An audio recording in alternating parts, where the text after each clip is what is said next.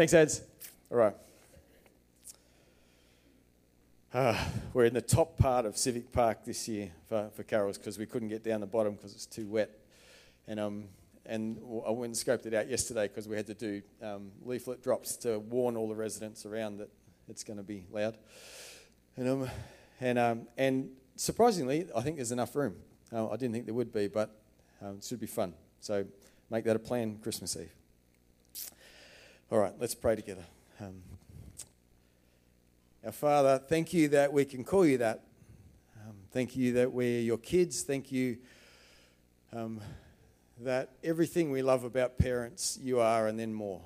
Uh, thank you and in, in, in this season, even where it's busy and it's cluttered and it's deadlines and yeah, it's just money going out everywhere. Even in this season, uh, God, where we're a little frantic sometimes and we don't look up often enough, you just pour your love into our lives. And in this moment, just this pause that we have here, God, help us to open our hearts to you in all the relationships we head into, in our families, with our kids, with our parents, with our siblings, with, with our extended family across Christmas. God, can you rule in our hearts? Can we, can we, can we open ourselves to more of your joy and your peace and your love and your selflessness? Can you help us to look at the people around us in love and do the best thing for them despite how we feel this Christmas? Help us to be empowered this Christmas to shine your light to the people we love most all around us. Um, God, we pray for those who are struggling with um, health issues, um, even end of life issues, some of us. Uh, some of us who are sick, some of us who are struggling relationally, some of us who um, are anxious or in depression or any of the other mental health struggles that we go through. Can you bring healing to us, God? And in the midst of our struggle, can we, can we experience your peace and your joy, please, this Christmas? God, I pray that you would turn the eyes of your people to you and that we would all look up and receive this sustenance and reminder of your unfailing love to us in this season. We ask this in Jesus' name. Amen. Amen. All right. Um, Andrew, this is Andrew Fisher. You make him welcome. Yeah. So I know Andrew because he's one of the other uh, CVAT pastors, the Christian Community Churches Victoria and Tasmania, that we're um, voluntary affiliates of in that broader term. Andrew is one of the other CVAT pastors at Warrandyte until he wasn't that anymore, and now he's working somewhere else. Um, and so I'm going to let Andrew tell you a little bit, bit about where he's working now, and then, um, and then he's going to kick on into our sermon. All right, thanks, mate. Thanks, Denny. Uh, I work for the, uh, the Belgrave Heights Convention. Uh, for those that don't know what it is, up in the hills uh, in the Dandenongs, Belgrave Heights, uh, there's a great convention place, and they've been operating uh, Christian conventions for a long period of time. And my role up there is, the, is what is called ministry manager. What on earth is that? Well, I just um, oversee and uh, help out with the many different conventions that happen uh, throughout the year. We've got one actually coming up in summer, so if you're looking for something to do, I've uh, got a little bit, uh, it's coming up here. It's over the New Year's period. If you're looking for something, we've got excellent speakers uh, happening. We've got Ian Coffey coming out from the United Kingdom, as well as uh, Wee Han, who's um, from Melbourne. He's speaking on Revelation, so it should be some wonderful um, messages that is happening at the convention. But in overseeing, there's all sorts of conventions. We've got our Easter convention uh, that happens as well. We've got our men's convention that happens. And this, uh, this year, we're actually going to do a very different one. We're actually having an apologetics convention uh, that will be happening as well uh, a bit later in the year. But the Belgrave Heights, they're in the process of doing this redevelopment at the moment. Uh, you may know the auditorium. But behind the auditorium, they're actually building this uh, three, four hundred seater dining room, as well as uh, you can see the picture there. It's a big uh, area that eventually will be filled with uh, tables and chairs for everyone to uh, sit and uh, dining, as well as an accommodation block. it's just it's been needed. If you've ever been to the convention, you know that staying up there can actually be a hassle but they're building it at the moment, and it should be a wonderful um, facility when it's all available. So, yeah, that's been my role uh, since I uh, left uh, senior pastor at Warrandyte Community Church. But it's been great just to come here and be a part of uh, just this service this morning. So, you may know, as Danny has said, Christmas is coming up, isn't it? I mean, come on. Who's had some family gatherings already? Oh, yeah, we've got a few people. Okay, I'm a bit more interactive. Okay, you've got to, okay, we like to see, see people raise hands. At, at, my previous church, whenever I put, you know, asked a question, you'd always have the people go, eh, we don't really raise hands in church, so we don't like putting our hands up. Okay, all right. So just, just, just bear with me. All right, okay. All right. I came across this story during the week of what not to do at Christmas. So if you're still looking for that final gift or anything, this is a story about a grandmother who had lots of grandkids, okay? And she thought, you know what, I just can't go shopping and buy everyone everything, so I'm going to write them a check. Who remembers checks? Okay, all right, yeah, okay, all right, okay. All right, so she thought she'd write a card and put the check in the card and everything like that. So she thought, oh, fine. So they all went out, all these cards went out. Can you imagine the surprise that happened? Because suddenly, a couple of days after Christmas, she noticed she had a pile of checks that didn't go in the cards. So all her grandkids got a card that read, From Grandma, go and buy a present. yeah, don't do that at Christmas, okay? Don't do that. But Christmas is coming where we celebrate the birth of Jesus Christ. But have you ever thought about the fact that Mary and Joseph didn't really have a say, didn't have a choice in the name of their son? I mean, both were visited by angels and told to call their son Jesus. Now, mums, just imagine for a moment the midwife visits you and said, Oh, this is the name of your child. You'd be like going, no, no, no, hang on, hang on, hang on. It takes away the fun of it. I mean, it's a wonderful privilege that we have to name our children. We get out the book, what's popular, you know, sort of like, but there are some unwritten rules about naming a child, isn't there? You're sort of like, you know, you think about that. I mean, we had to go through that. We've got four children. I mean, sort of like we got to our fourth and we were like going, oh, what are we going to do? We've all gone through the popular names. Okay, Matthew, Mark, uh, John. No, we've already got a John. All right, Luke it is. So, you know, sort of like we just went through that whole process. But there are some unwritten rules. For example, if you or your spouse have ever dated anyone with a certain name, then that name is off limits until now, until the end of the world, isn't it? If your parents or your spouse's parents ever knew anyone that had this name that they didn't like, thought that was slightly odd, weird, or different, well, that name's off limits as well, all right? The whole naming thing, it requires effort, but it's important. Now, some sermon research here. I found a list of unfortunate name combinations of actual people. Okay? The Mann family had a daughter that they called Anita. Okay, she went through life known as Anita Mann. Okay, all right. See, that's a problem. What about this one? Lois is the first name, last name Price. Okay, yeah, that's what we like to hear at Christmas, isn't it? Lowest Price. There was a lady, Helen, and she named, uh, married a guy called, uh, his last name was Back. Okay, for 10 years of marriage, he said it was true. Okay, get that for a moment. Yeah, Helen Back. Okay, all right. Then there was my dad. Okay, this is a true story here. Last name Fisher, but his first name was Rod. Yeah, can imagine what happened with that one, okay? I'm very glad my parents didn't go there, all right? But you've got to be very careful about naming your kids. Now, we're doing this series here at this church called He Will Be Called. The names of Jesus. This is, it comes up in the book of Isaiah. This is what the prophet Isaiah said. He said, For us a child is born. To us a son is given, the government shall be on his shoulders. Now, read this with me now, okay?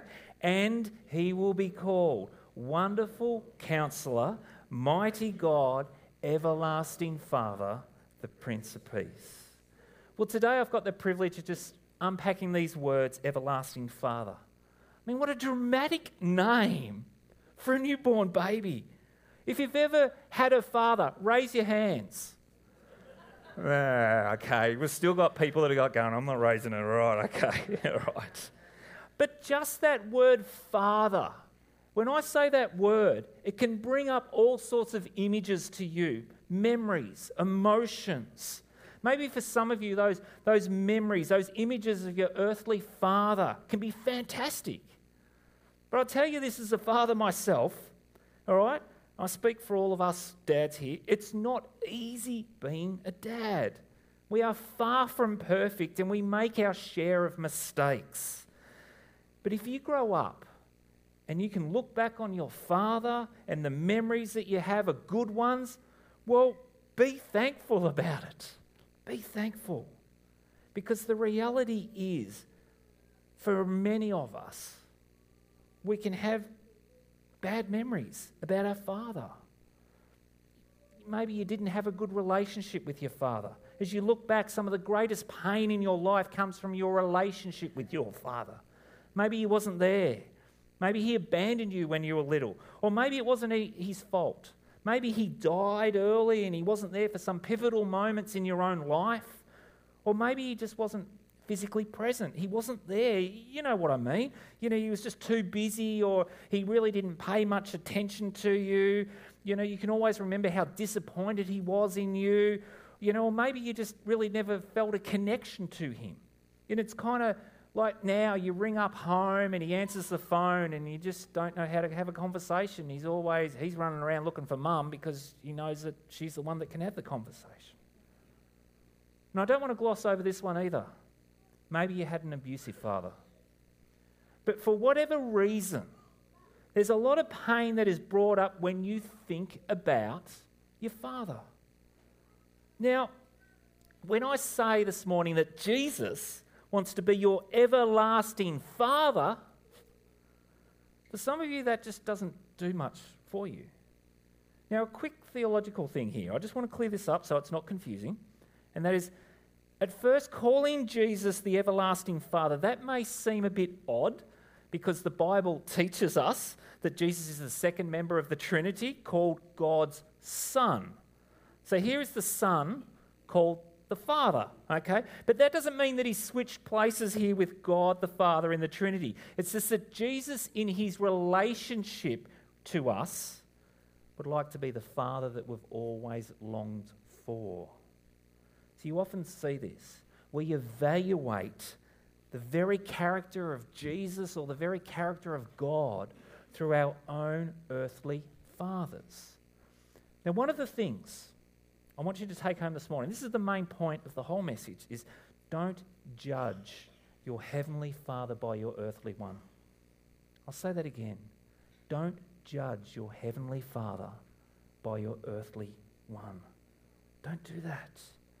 Personally, I love the fact that Isaiah, when he speaks about Jesus, is talking about him as being an everlasting Father. Everlasting. He's the one that never disappoints, never forsakes, never leaves, never dies. He's the Father that our heart has always longed for. So, what does our Heavenly Father look like? Well, here's a couple of things, and I'll just quickly go through these. The Bible says our Heavenly Father cares. Our everlasting Father cares. He's compassionate, He's loving, He's gracious, and He cares for you. He cares for you. In fact, you know, He knows more about us than we even know about ourselves. You know, we can't begin to understand just how much God loves us because our brains can't handle it. The Bible tells us in Psalm 104 as a father has compassion on his children, so the Lord has compassion on those who honor him. This is talking about God, but through Jesus we see the character of God. Jesus reflects the very character of God, so therefore Jesus is reflecting these characters. God is caring, He's compassionate. I mean, think about the whole situation with Mary and Joseph for a moment. Matthew reminds us of these words. This is how Jesus the Messiah was born. His mother Mary was engaged to be married to Joseph. But before the marriage took place and while she was still a virgin, she became pregnant uh, through the power of the Holy Spirit. Joseph, her fiance, was a good man, but he did not want to disgrace her publicly, so he decided to break the engagement quietly. As he considered this, an angel of the Lord appeared to him in a dream and said, Joseph, son of David, the angel said, Do not be afraid to take Mary as your wife for the child within her was conceived by the Holy Spirit, and she will have a son. You are to name him Jesus, for he will save his people from their sins. Now, when Joseph woke up, he did as the angel of the Lord commanded and took Mary as his wife. So, Mary is pregnant. She's pregnant by the Holy Spirit. I mean, with this very news, Joseph's life is just utterly wrecked. All his dreams. Does God care about this whole situation? Yes. Yes, he cares about it. God sent an angel.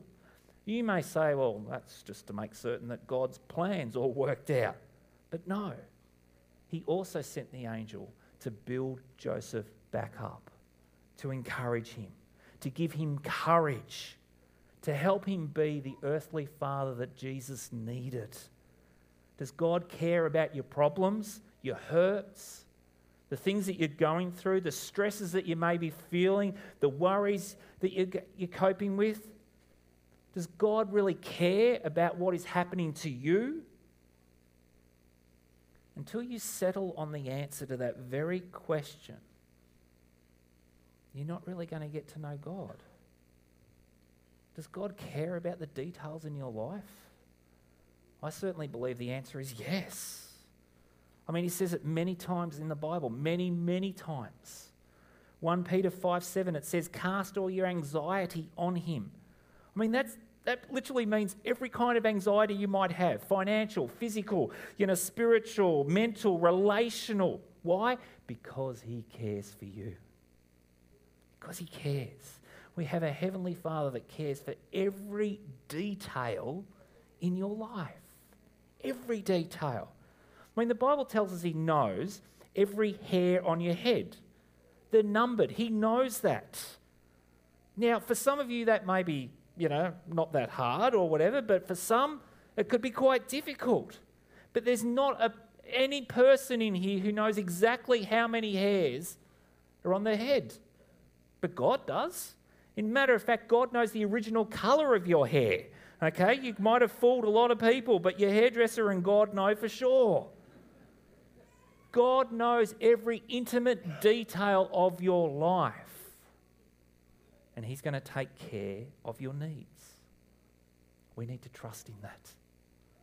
Secondly, our, heavenly, our everlasting Father is consistent. He's consistent. You can count on Him every time. He's never going to let you down.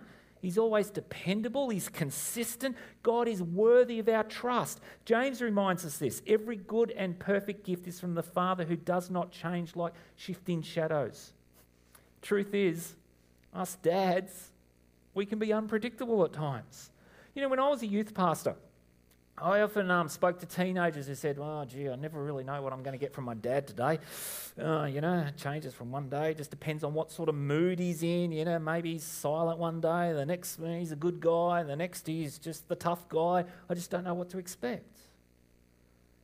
Inconsistent fathers produce produce insecure kids. So, where do we find security in an inconsistent world?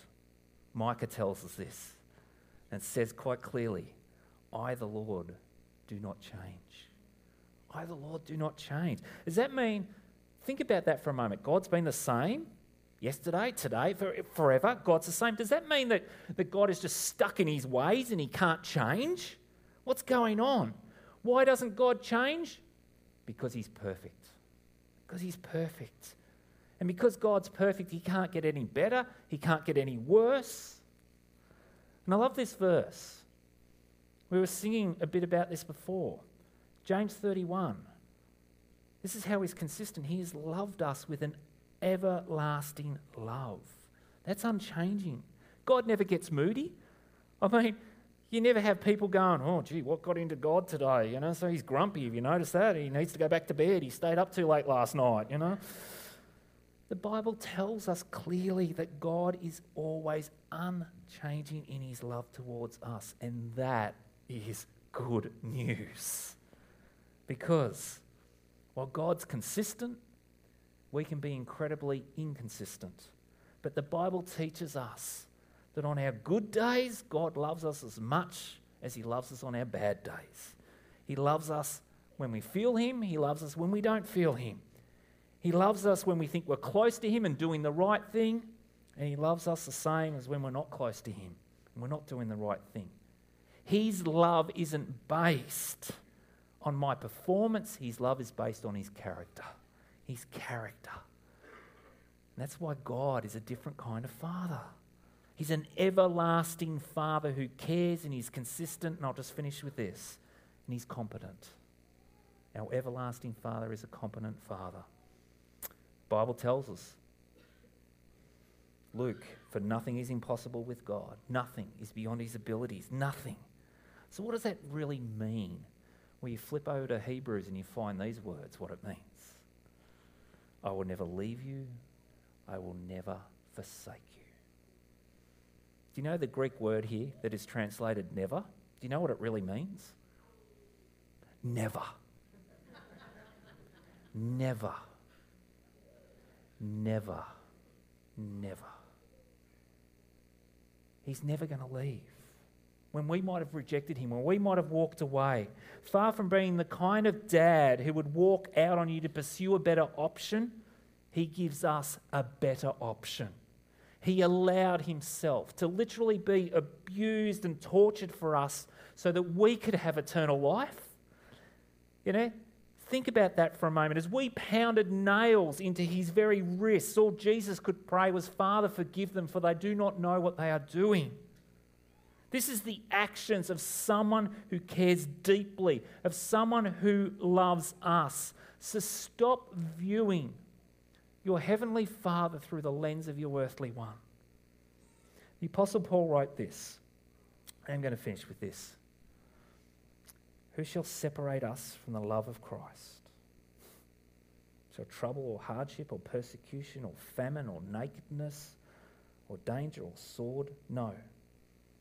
In all these things, we are more than conquerors through him who has loved us. For I am convinced that neither death, nor life, nor angels, nor demons, neither the present, nor the future, nor any powers, neither height, nor depth, nor anything else in all of creation will be able to separate us from the love of God that is in Christ Jesus our Lord.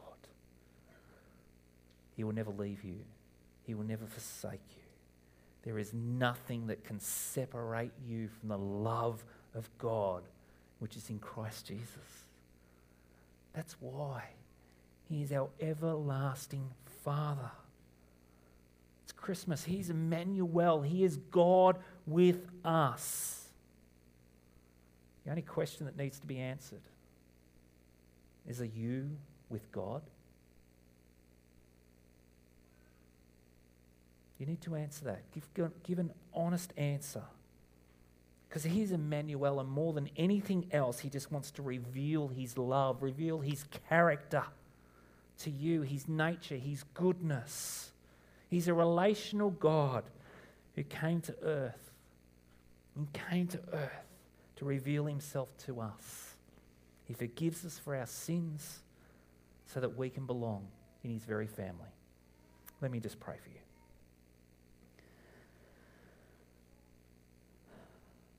God, I pray that your spirit would do a work that only you could do.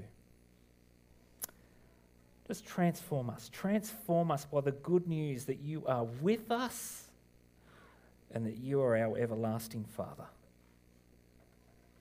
We thank you that you are a loving, a caring, a consistent Father. I really believe that some of you right now, you're in a place where you, you really need to know that Jesus is with you. There are difficulties, there's challenges, there's trials, there's pain. Maybe you really struggle with this whole idea of Jesus as our Father who is with you. So this morning, we just ask for the strength to daily see you, not through the lens of our earthly Father, but to see you as you are. Jesus, we want to acknowledge that you are our everlasting Father. And just pray that the Holy Spirit would bring about a peace that goes beyond our human ability to understand or comprehend and that your presence would guard our hearts and minds and our souls in Christ Jesus. Amen.